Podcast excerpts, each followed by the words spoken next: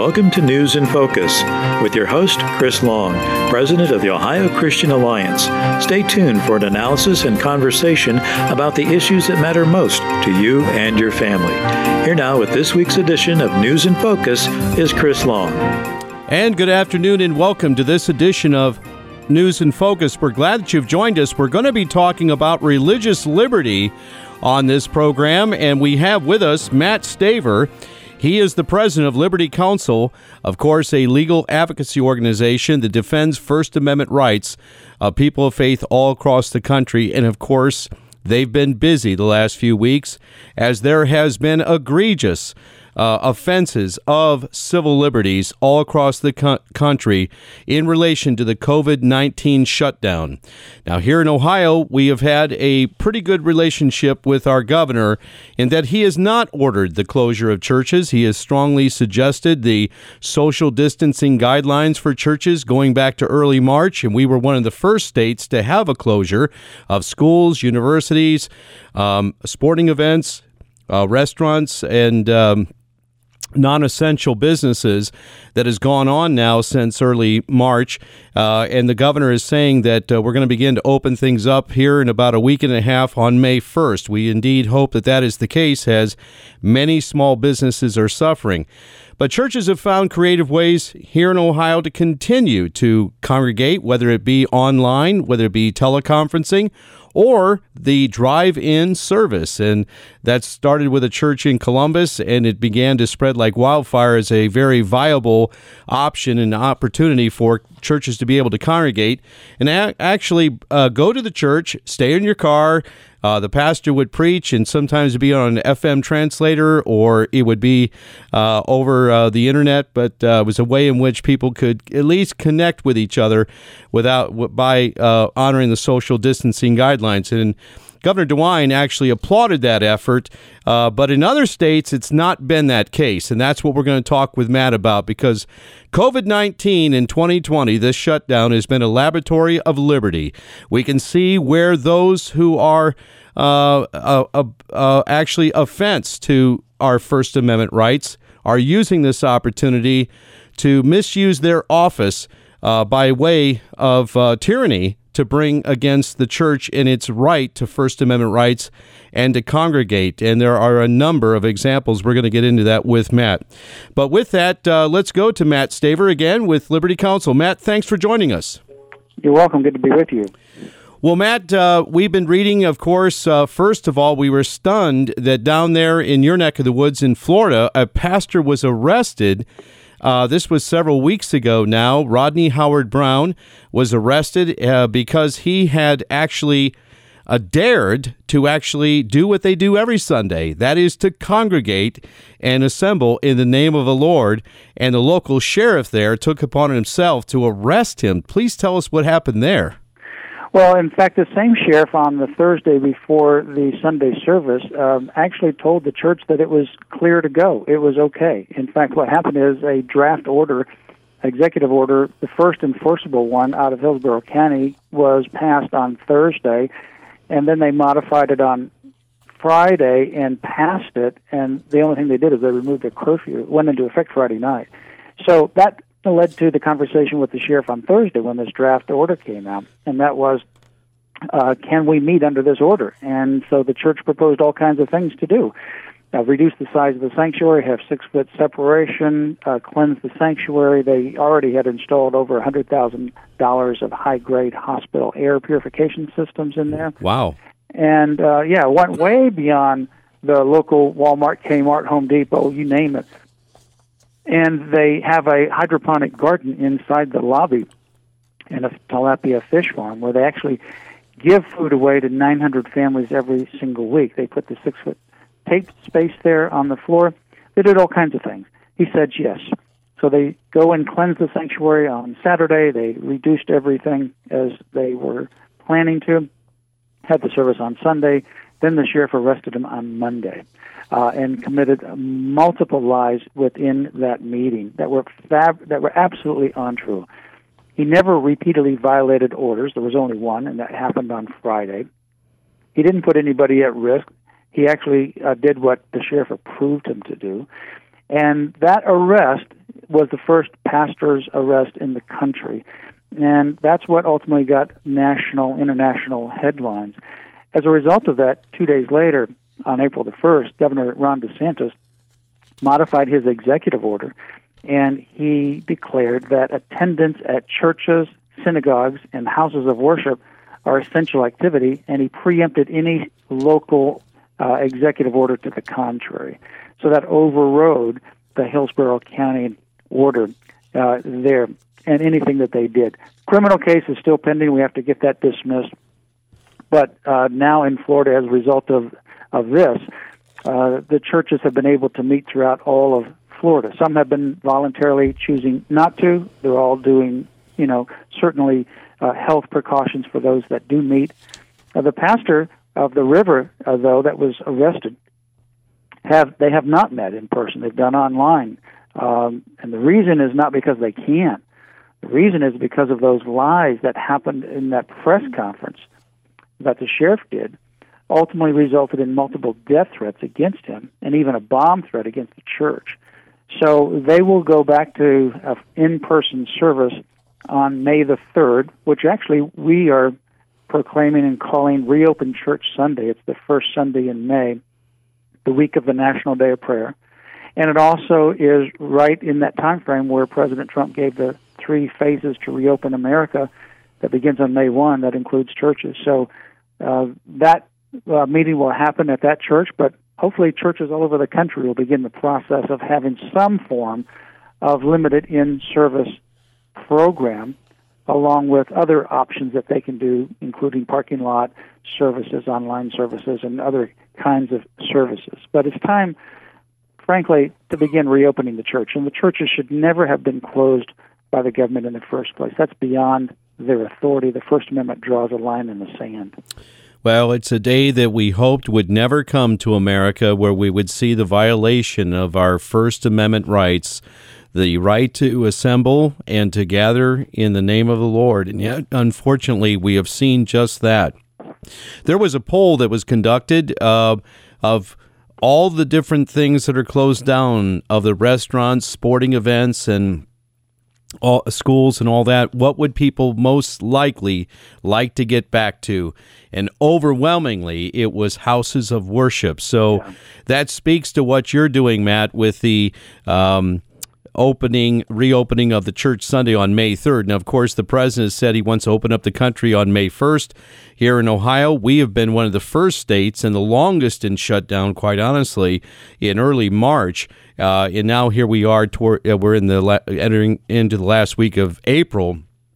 So it's been a very long haul for Ohioans, especially those of us who have endured five months of winter, looking forward to spring and getting outside, and then having this shutdown. So it's been very uh, frustrating to say the least. But that being said, um, this is a great time for uh, the churches to start to recongregate. Now, I think what you're saying, though, is you know certainly even the church in Orlando they took precautions certainly, yeah. and you're not saying that. You're saying no. We're not saying you know go ahead and pack the church up with uh, you know people like sardines in a can. We're talking about exercising some obviously good judgment. Yes. And so what we're saying, and we've got some guidelines on uh, reopenchurch.org uh, is for people to do a reduced size uh, for your sanctuary. So if you have seats or pews, you can either remove the seats or just mark off places so that you have the six foot separation between family units. Family units, obviously, they're coming in the same car and they're from the same home. They can sit together. But between family units, six foot separation, maintain that. through the sanitizing, uh, all the different things that we need to take as precautions. You know, don't get crazy, but begin the process of opening up the service of the church in person. It's very important to do so because you know churches can't just flip off a switch and go online. Maybe some can. Yes. But there's a lot of churches that have so much more essential ministry than that. It's more than just a message and music. You know, for example, uh, we've had an drastic increase in domestic violence, child abuse, child sexual exploitation, pornography, alcohol consumption, mental depression, anxiety, and even suicide. And when you have those kinds of things happening, man, the church is more necessary, more essential than ever before. And that can't be helped online. Some churches have had, you know, drug uh, addiction recovery programs or sexual addiction recovery programs. You can't do the same thing online. You got to be in person. You know, if you have the single mom who's lost her job, doesn't know where she's going to get the next uh, dollar because she's living paycheck to paycheck, or how she's going to feed the family as she's driving home, or whatever it may be, or the the woman who's a, a, a domestic uh, in a domestic abusive household. She needs to be able to reach out. Those people need to be able to reach out. You know, I I uh, I was watching a video that somebody sent me from Israel today. This is not just Israel, but this was an 80 some year old Holocaust survivor and uh, because they also have the stay-at-home thing, he had people that would come to his home and give him food, but because of the stay-at-home, they haven't been able to do it. He had no food for five days. Oh my! Finally, finally called the equivalent of 911. Police officers came. There's a video uh, of all that with the news media. The video is showing the police officers coming in, you know, talking to him. They interview him, and this man says he went without food for five days. He survived the Holocaust. He said multiple times I thought about committing suicide. My friends, there are people all over this country, elderly people who depend on others to come and help them. Many of them have been unable to get that help. It is time to begin the process of reopening the church. We're talking with Mat Staver, again, the president of Liberty Counsel. Matt, uh, I couldn't agree with you more because it's an opportunity for uh, houses of worship to recongregate and as you said take the precautions necessary. Keep the social distancing practices like we are in the local stores when we go in to shop right now right? And but the, the whole church shouldn't be shut down and that's what you're saying. Uh, and of course the president is saying let's start opening things back up. So and i think that and i've talked to a number of pastors they're going to do a phased in approach themselves where yeah. younger people who are less at risk of the COVID 19 uh, are chomping at the bit to get back to youth groups and to get back to uh, gatherings and small gatherings, that kind of thing. Those who are older and maybe in a risk category with their health, they need to take those kinds of precautions and they'll need right. to make those kinds of judgments and assessments. And, oh. and I talked to a number of pastors and they're addressing those needs. But again, for the whole church to be shut down, people are being forgotten and, people are hurting out there, and we can't allow that to continue. That's right. You have to take a reasonable approach, and obviously, I don't know anybody who wants to put people at risk. I don't know anybody who wants to harm anyone. So we need to take the precautions. We know, uh, you know, the, the risk categories. Uh, somebody who's uh, over a certain age, 65 perhaps, depending upon your health. Uh, not everybody who's over 65 is going to be in that, but you know, depending upon your health, what kind of predisposed risk factors you have could be somebody younger with predisposed risk factors. We know what those risk factors are. So you may want to participate in a parking lot service. Don't even get out of your car. If, in fact, the church can do that along with an in person. Or you may want to stay home and not even leave the home. You know, make those reasonable de- decisions and the church can help give some guidance, and that's what we did on the reopenchurch.org. Just some things for people to think about for them to be able to let people know. You could even start off with, you know, having um, the invitation to people in your church for people who are regular attenders, uh, because those are the people who you've got contact with anyway. And then the overflow could be the parking lot or whatever it might be. But it's time to reopen. You know, if you go back to the beginning of this process, they said, well, it was only two weeks. So many people said, okay, well, we can handle two weeks. But the two weeks have turned into two months or even three months in some cases. And for some places, it's even threatened to be more. And, you know, then they said, well, only 250 people. So some churches were under that, and many churches were over. But then they said 100, then 10. And in New Mexico, they said five. In a county in California, they say if you're going to do online service, no wind instruments, only percussion. Only wind instruments could be used if they're in your home, and only four people of the immediate family could be participating in wind instruments in your own home. I'm telling you, it's hard to make this stuff up, but it's out there. And these are orders, and they're threatening people if you don't do it, you know, you're going to get charged with a misdemeanor. And then in Washington State, we had to fight. Days before Easter, finally got it resolved they said to the pastors, you couldn't even leave your home to travel down to the church to do an online service for Easter. We're talking about just the pastor, maybe one or two other people. Finally, they said, okay, they changed and they relented. You can have up to 10 people travel down to the church. Uh, but you got to do all the social distancing and so forth. Oh my! The online service, online service. I mean, those things are absolutely beyond the authority of the government to do. They're not only telling you how to worship online. Sometimes you can do parking lot, other times you can't. We rec- we represent a church in Kentucky where they had people in their parking lot service targeted by the state troopers while they're in the car listening to the message online not getting out of the car, and they get notices of quarantine stuck on their car. Then they get a letter from the governor. Well, that's right. Uh, these are some of the stories that leaped off the page, and of course, that was uh, Kentucky Governor Beshear who said that state police would be taking down license plate numbers of congregants that came to drive-in services and would give them citations for quarantine up to 14 days. I couldn't believe I was reading this, Matt. I yeah, thought, and they got and they got the quarantine letters uh, on uh, Thursday. And as a result of that, uh, Thursday uh, after the week of, or after, I should say, Easter. So these happened on Easter Sunday, and on Thursday they already got the letter. And the letter says they have to self quarantine, and anyone in the car and anyone they came in contact with, they had to sign a form, and they also had to take their temperature every single day at a specific time and report their health condition that they're not unhealthy people. They don't have any symptoms. Report their temperature and other anything else to the local uh, board of ca- the county board of health. They couldn't travel out of their county, couldn't travel out of the state, et cetera, et cetera. All these things.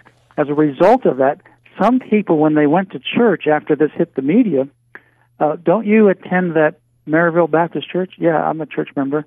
I got uh, furloughed. Some even got fired as recently as uh, Wednesday of this week. Okay, see, and this is what I'm saying. Well, and here across the river in Cincinnati, now in Ohio, we've not had these cases to our knowledge as an organization, and we would pass them along to the Liberty Counsel. Indeed, if we did, uh, the governor, as we said, it actually complimented when a pastor came to him and said, "Hey, uh, Gov, I got an idea here about a drive-in service. Everybody stays in their car. They practice social distancing. I'll be on a platform. We'll get a FM translator." And Governor DeWine said, "Hey, that's a fantastic idea." He with his blessing. Uh, but across the river in Kentucky, just the opposite. But listen to this yeah. from this county prosecutor down there in Cincinnati. Uh, Hamilton County Prosecutor Joe, Joe Deters threatened people of faith concerning their ability to congregate according to their First Amendment rights. For a county prosecutor to misuse his position of authority in this way is an outrage.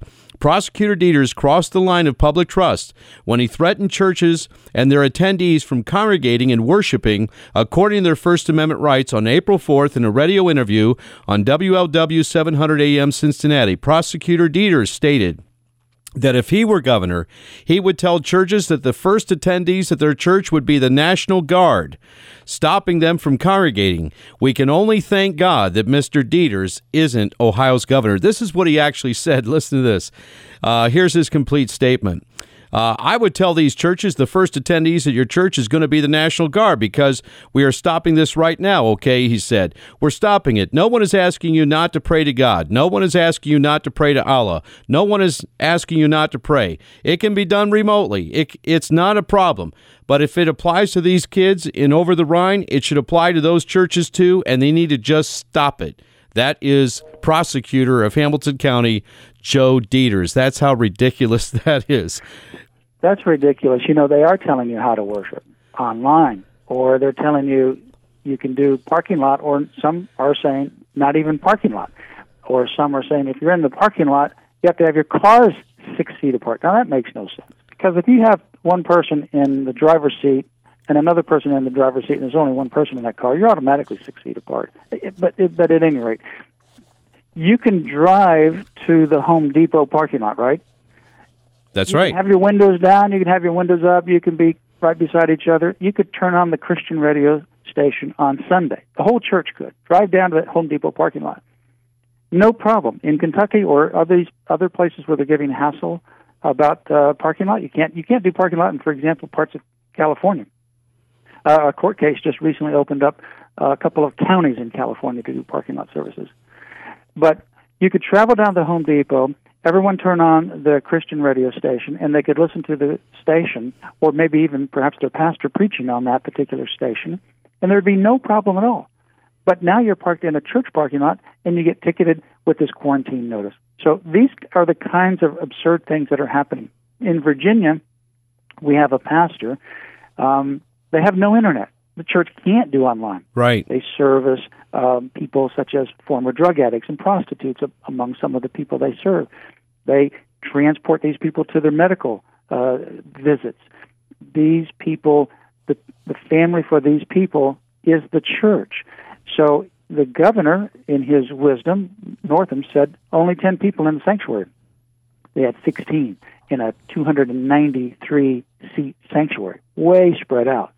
The pastor got charged criminally. He now faces up to a year in jail and $2,500 fine. And he says, if you guys come back and anybody is over 10 again next time, uh, everyone's going to get it including the people who are there. So if you have 11 people, we're going to give it to you, all of you. All of you in violation. And so they were so afraid they missed Easter service. And that's a church that you cannot just flip off the lights and go online. There is no online for that church. There is no online for those people. You know, Matt, uh, this is really just almost a dream. I can't believe all this is happening. There was also the case down there in Mississippi where the mayor had the police write $500 tickets to each attendee of the service. What happened down there? Well, that was, uh, you know, they, they actually did it twice to two different churches. $500 while they are sitting in their car for a parking lot service. They knock on their window the windows are up. The service is uh, about ready to begin or beginning in some cases. And they knock down, roll down the window, and they give them a $500 fine right there. Well, lawsuits happened in that particular um, Greenville, Mississippi. And as a result, also, the Department of Justice, the Attorney General, uh, issued a statement of interest indicating that it was unconstitutional what they were doing. And finally, after two lawsuits and the Attorney General intervened, the mayor relented. Uh, but he was not going to relent after the first lawsuit, not going to relent after the DOJ came in, and then finally, when he got the second lawsuit, in addition to the D- Department of Justice, he finally backed down. Matt, thank you for all that Liberty Counsel is doing and uh, defending the rights of Christians across the com- country. Again, the way that folks can uh, find you on the website, that's lc.org. Uh, and then, of course, you have the Reopen Church Sunday with guidelines for churches as well. Tell us that's a little right. bit about that, how people can find that on the website. Yeah, they can either go to lc.org, and there's an image right at the top where you can click on it, or you can go to a special website, reopenchurch.org, reopenchurch.org, and it talks about May 3 as Reopen Church Sunday with some guidelines there as well. Thank you so much for being my guest today, and uh, God bless the work of Liberty Counsel.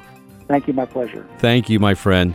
And again, pray for them and uh, support Liberty Counsel as they're defending the rights of Christians, and they do uh, just that. Uh, and so contribute to them. We'll be right back with State Senator Larry Obhof to talk about how we're going to start opening up things here in Ohio. Don't go away. We'll be right back.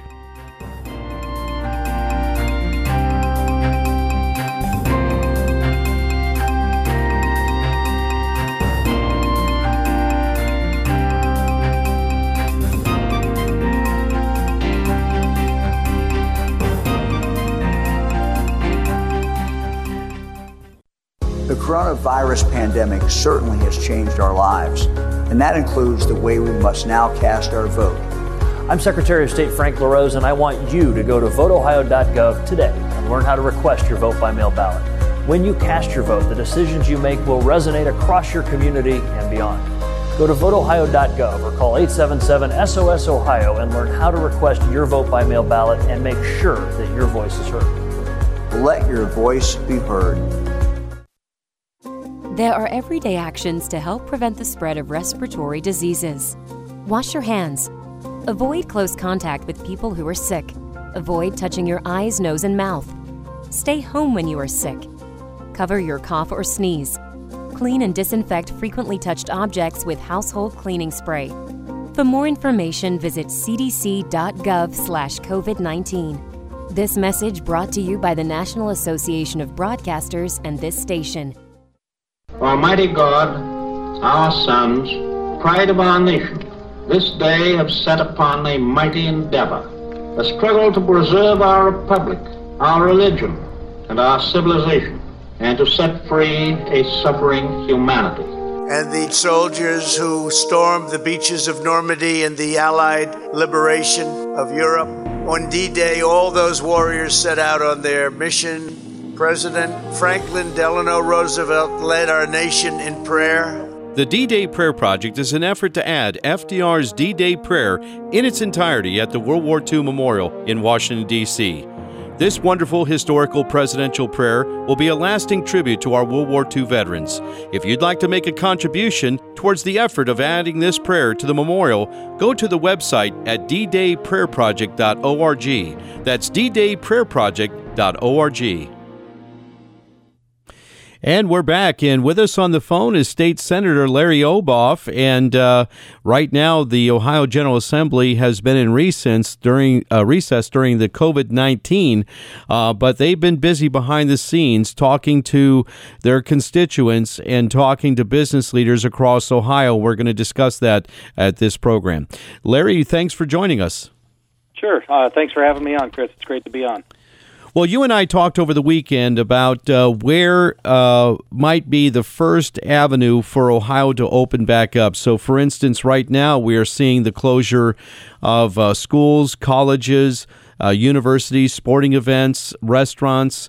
Uh, you know, anything really deemed non-essential, uh, which um, includes the governor also asking hospitals to suspend elective surgeries and uh, also doctor visits. A lot of people are waiting to get in to see their doctors, and so it's gone on for some weeks now. I had a post on our Facebook page last night from a physician in Tuscarawas County, and I thought this was interesting because he's really concerned as people are holding off going to the hospital or the doctor's office or the emergency room, is what it would be at this point, since doctor's appointments are being conducted online, but even the emergency room.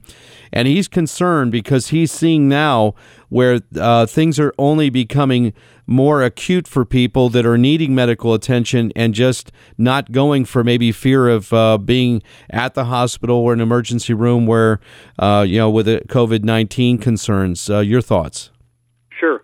Uh, well, that's actually one of the first areas that we're opening back up, and I think there's been uh, uh, some misconceptions out there about why um, elective surgeries or or, or maybe non not urgent surgeries were put on hold, and uh, uh, the primary reason for that uh, was because when we were going into this, uh, there was uh, a significant lack of personal protective equipment uh, compared to what we thought we would need, um, and, and in fact, what we what we did need, uh, it, both as the number of uh, COVID-19 cases across the state increased, and in anticipation of any surges like we've seen in in some uh, other states, like we've seen in New York and uh, and uh, and in Michigan. Um, so. Uh, a lot of those things were were temporarily put on hold uh, so that um, we could make sure that we had enough uh, personal protective equipment in the pipeline uh, among our medical providers. Um, Actually, the governor talked about this extensively earlier today, but uh, but as I mentioned to you uh, previously uh, privately, um, we've been working on this for about a week uh, to get things ramped back up, and uh, and I think beginning almost immediately, you're going to see that uh, we've uh, sought the input from medical providers. Um, both doctors, uh, hospital systems, uh, et cetera, and uh, and asked them, you know, where they thought we were in terms of their capability of ramping back up and doing so safely, uh, and um, and how that related to the amount of PPE that was available. Uh, and uh, we think we're in a pretty good spot on that right now. And you are going to see uh, those procedures ramping back up within the next week or two. And uh, and I cannot emphasize how important uh, that is, both for the reasons that you mentioned, uh, for people who have healthcare needs that uh, that maybe weren't uh, dealt with as, as expeditiously uh, as, as they needed to be, uh, but also because, frankly, our hospitals and, and our, our doctors' offices and our other medical providers and dentists have all been uh, uh, suffering some of the same significant financial harms that we've seen uh, both across the country and I'd say across the world uh, as uh, as people have tried to deal with this pandemic. Uh, so, for example, the uh, hospitals collectively across Ohio, uh, I believe, are losing something like 1.2 billion dollars per month uh, because of all of the normal procedures that they would be doing uh, essentially being put on hold until we were prepared to deal with the pandemic. And uh, so um, I think we're in a much better place right now. We believe it's manageable uh, to uh, get back up and running. Uh, we've worked very closely uh, with medical professionals uh, to to start that ramp up, and you're going to be seeing that over the next uh, two weeks. Of course, uh, we were left, uh, you know, really needing uh, the the protective gear, the, the medical equipment, and those kinds of things. And unfortunately, we found ourselves depending far too much upon China, who was the was the main supplier of these medical supplies. Not only were they holding back shipments, they ended up buying supplies around the globe and uh, actually those sales went forward. And then the next thing you know, the U.S. gets hit with COVID 19 and realizes that they're in a real world of hurt. That's when the president had to enact War Powers Act to get um, manufacturers to start making masks, uh, medical gowns, protective gear, and that kind of thing. Your thoughts along those lines? Well, that, that that's right, and that's been a pretty significant uh, uh, problem. And I guess there there are two things built in there, and I'll, I'll address them separately. The first is uh, I think that the Chinese Communist government has been um, very uh, misleading throughout this entire process. And uh, had they shared accurate information early on, uh, I, I believe that globally this could have been a much smaller scale, a much smaller scope than what we've seen in terms of its spread throughout uh, so many different countries. And uh, when you start with uh, with incorrect information uh, being given to uh, the World Health Organization, for example, as, as recently as maybe January 10th or January 14th, uh, was saying that, that they had been told by China that that it couldn't pass from human to human. Well, obviously by that point they knew that that wasn't accurate. Um, those types of things have been a big problem uh, in, in treating uh, this disease and in controlling its spread. Um, and you'd imagine how much better off things would have been if, if other countries could have taken steps earlier if they had the full set of information a month or two sooner than they did. Um, but uh, with respect to uh, us being able to procure PPE, uh, start creating PPE, et cetera, uh, I, I could not be uh, more proud of the innovation uh, that we've seen across the state of Ohio. A number of companies, and you've seen this nationally too, a number of companies that frankly weren't in the business of, of making these types of products have retooled their factories and gotten up and running and said, you know what, maybe we made cars yesterday, but we're going to make ventilators tomorrow because that's what the people of our country need. And uh, a whole host of different businesses that started making N95 masks and, and other safety equipment. Um, you know, creating our own sets of tests here, which uh, which the Cleveland Clinic did um, right at the outset of this. They had people work around the clock for nine days to come up with their own set of testing, and you've seen Abbott Labs do that as well with testing that is uh, very promising in terms of substantially increasing our ability to test, uh, which is something, frankly, that we need to be doing much more of.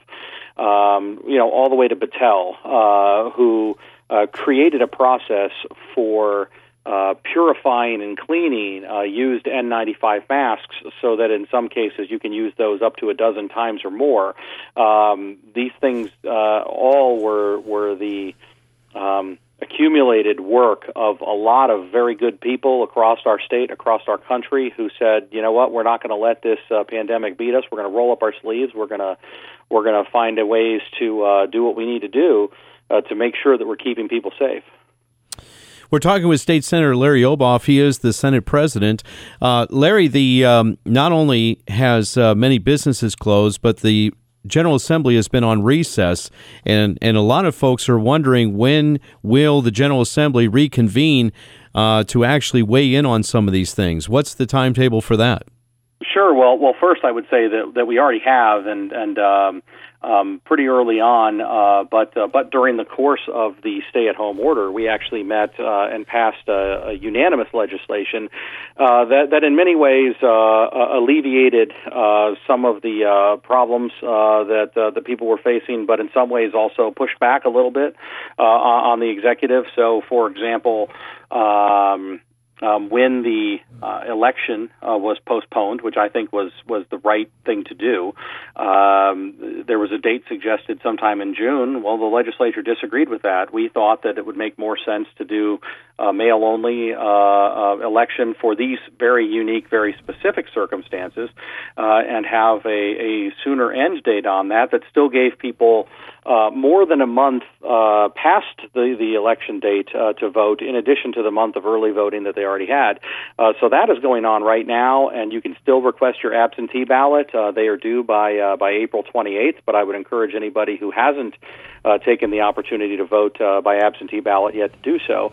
Um, so we we passed that as part of a bill that had about 28 to 30 different provisions in it that in in the normal uh, legislative process probably would have been about two dozen different bills, but uh, we worked together with the administration and with the House uh, to uh, do a lot of these different things. Uh, so that dealt with a lot of education issues. Um, for example, waiving state testing for this year, um, some of the report card requirements, um, figuring out a way to let people who are on track to graduate still do so.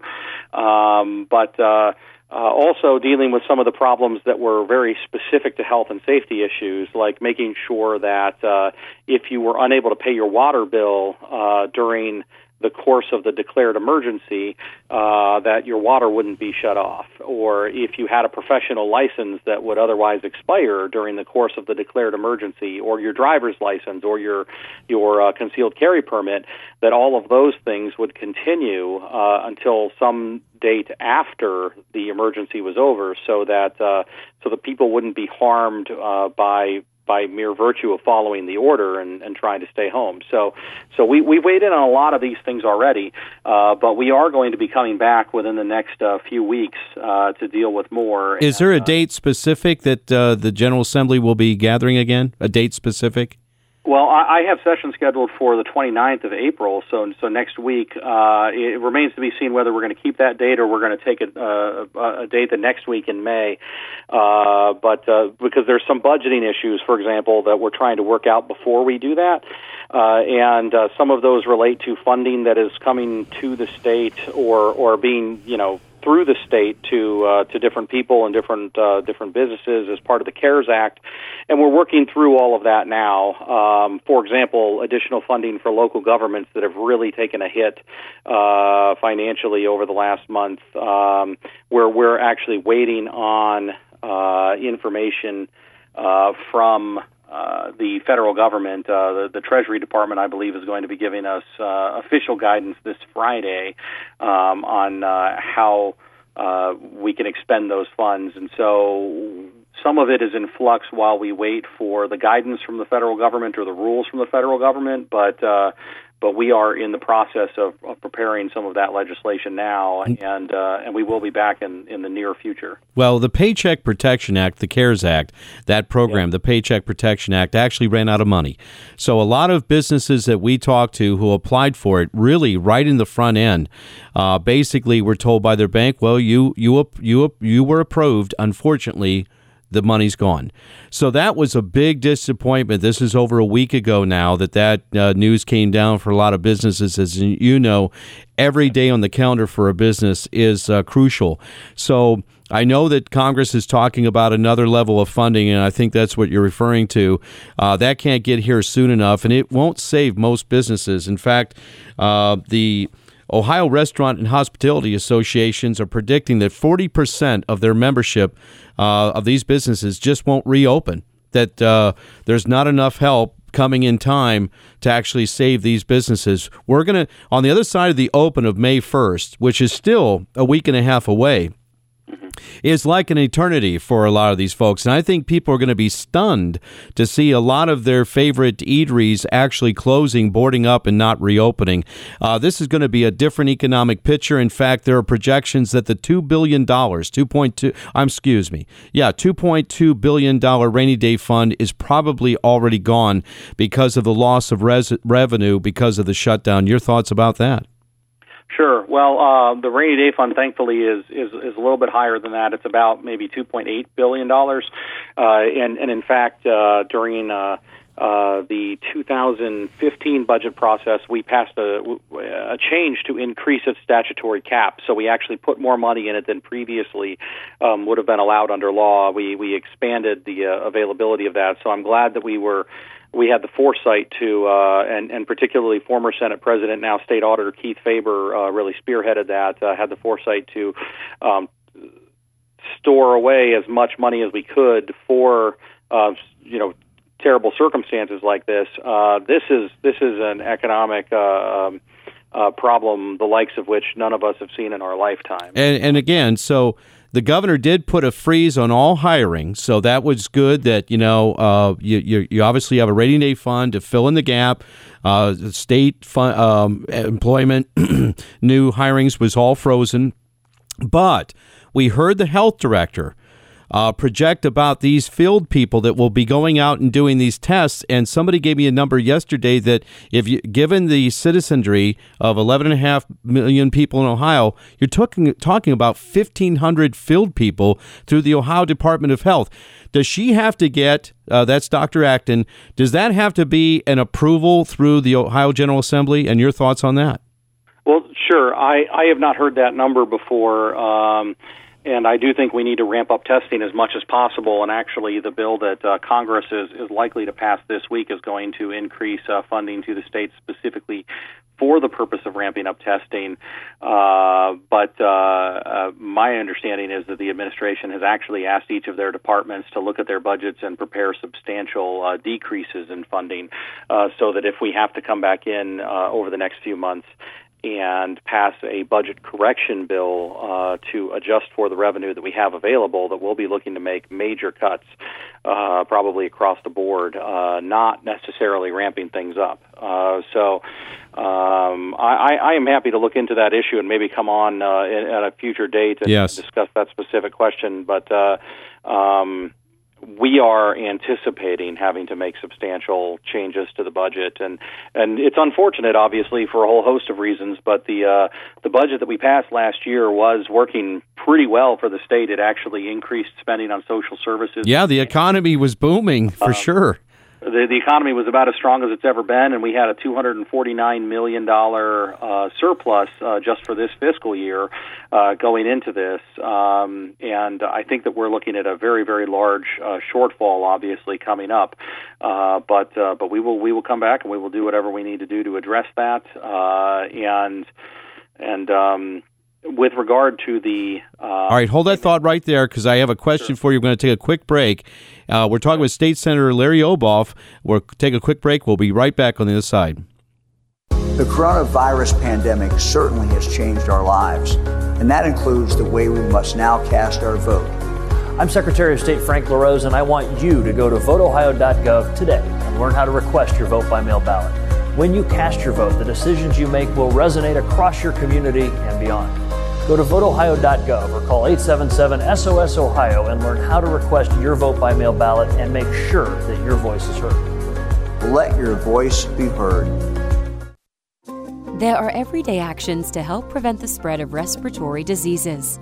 Wash your hands. Avoid close contact with people who are sick. Avoid touching your eyes, nose, and mouth. Stay home when you are sick. Cover your cough or sneeze Clean and disinfect frequently touched objects with household cleaning spray. For more information, visit cdc.gov/covid19. This message brought to you by the National Association of Broadcasters and this station. Almighty God, our sons, pride of our nation, this day have set upon a mighty endeavor, a struggle to preserve our republic, our religion, and our civilization and to set free a suffering humanity. and the soldiers who stormed the beaches of Normandy and the Allied liberation of Europe. On D Day, all those warriors set out on their mission. President Franklin Delano Roosevelt led our nation in prayer. The D Day Prayer Project is an effort to add FDR's D Day prayer in its entirety at the World War II Memorial in Washington, D.C. This wonderful historical presidential prayer will be a lasting tribute to our World War II veterans. If you'd like to make a contribution towards the effort of adding this prayer to the memorial, go to the website at ddayprayerproject.org. That's ddayprayerproject.org. I'm Johnette Cruz, and I'm a busy mom. Then a friend told me about TrustBlueReview.com, a new website powered by the Christian Blue Network. She uses it to find trusted Christian owned businesses. I checked it out, read the helpful reviews, and found a great family dentist. Now I use Trust Blue Review for all my family's needs. For peace of mind, do what I did. Visit TrustBlueReview.com or download their free mobile app from your app store today. The trusted source for all you do. Trust. Will my kids like this dentist? Can I trust this mechanic? Who's a good choice for my upcoming remodel? I found businesses I can trust from trustbluereview.com. This company rebuilt our deck and renovated our bathroom. I'd highly recommend them to anyone looking to hire an honest contractor. The best dentist experience I've ever had. It's now easy to find trusted businesses in my community that have the same Christian values as my family. It all starts at trustbluereview.com or download their app in the App Store today. The trusted source for all you do. Trust Blue Review. And we're back with State Senator Larry Obhof, and we're talking about the COVID 19 shutdown and the reopen plan. Senator, as uh, we've gone through this unprecedented time with this pandemic, we have seen the executive branch and along with the health director make a number of uh, moves to adjust our lives, and it's been really kind of an eye opener for a lot of people. Um, I think a lot of people were stunned of how much power the executive branch had, and of course, with the health director, as some of these uh, measures were probably left on the books going back 100 years ago with the last pandemic of 1918. Do you think there's going to be a revision of of the statute pertaining to the health director's role in times like this? Uh, how do you view that? Well, I, I, definitely think that we'll take a look at that statute um, and. Uh, and uh, weigh out as a legislature whether we think there need to be any changes or not. Uh, I, I would say that uh, it's important for people to understand that, that some of uh, the things that we've seen across the country uh, that have been particularly problematic, I think we've been able to avoid here. Um, for example, um, Governor DeWine was clear from the beginning that uh, gun stores, uh, firearms uh, stores, and other self-defense outlets were were considered essential, uh, as they absolutely are. Um, uh, that um, while uh, I, I think there were some personal recommendations, perhaps uh, that uh, uh, people not congregate in large groups.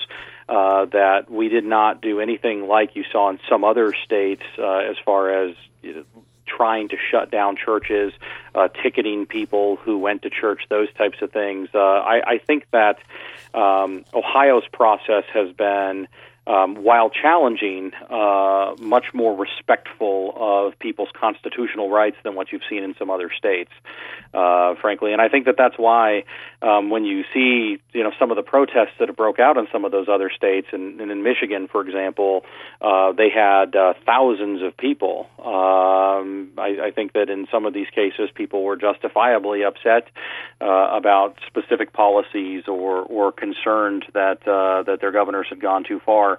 Uh, and I think that here we've tried as much as possible to be far more respective of, of the limitations uh, that the government has. And so, um, you know, was every order exactly what I would have ordered, uh, or or what the legislature would have done on any given day? You know, probably not. Uh, but uh, but in many cases, uh, I think that the governor has been very careful to avoid infringing on some of people's constitutional rights in, in ways that maybe some other governors haven't been as careful with.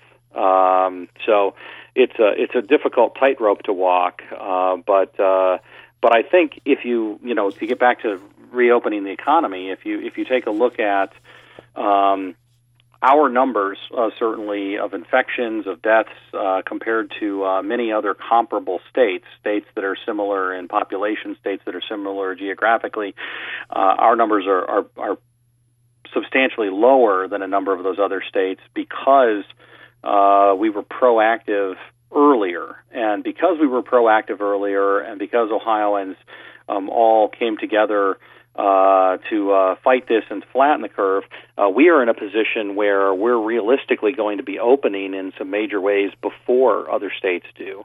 Um, and that's why you saw the governor first talk about this last Thursday. You saw Lieutenant Governor Husted uh, uh, today um, discussing some of the processes for reopening. And I've personally been engaged in a substantial number of conversations, not just with individual businesses, both in my district and, and across the state, but also with all of the industry groups, the Chamber of Commerce, the NFIB, the Restaurant Association, et cetera. Um, uh, so that we all have a plan to reopen, to do so uh, safely, uh, and uh, make sure that when we reopen, that it's uh, it's it's permanent, uh, and that we are able to um, bring the economy back. Yes. And uh, from my perspective, the worst possible thing could be that that it's not done well, and that it blows up, and uh, and I think that things are are on their way to reopening sooner than what you'll see in a lot of other states.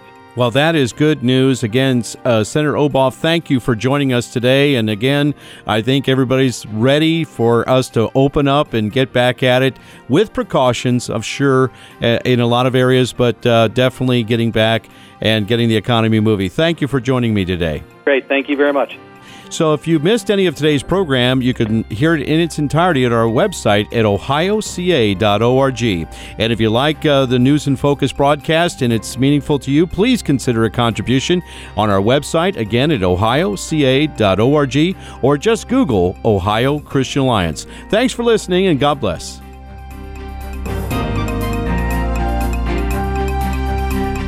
You have been listening to News in Focus with your host, Chris Long, President of the Ohio Christian Alliance. To learn more about the issues that matter most to you and your family, visit online at ohioca.org. That's ohioca.org. Thank you for listening. This program is sponsored by the Ohio Christian Alliance of Akron, Ohio.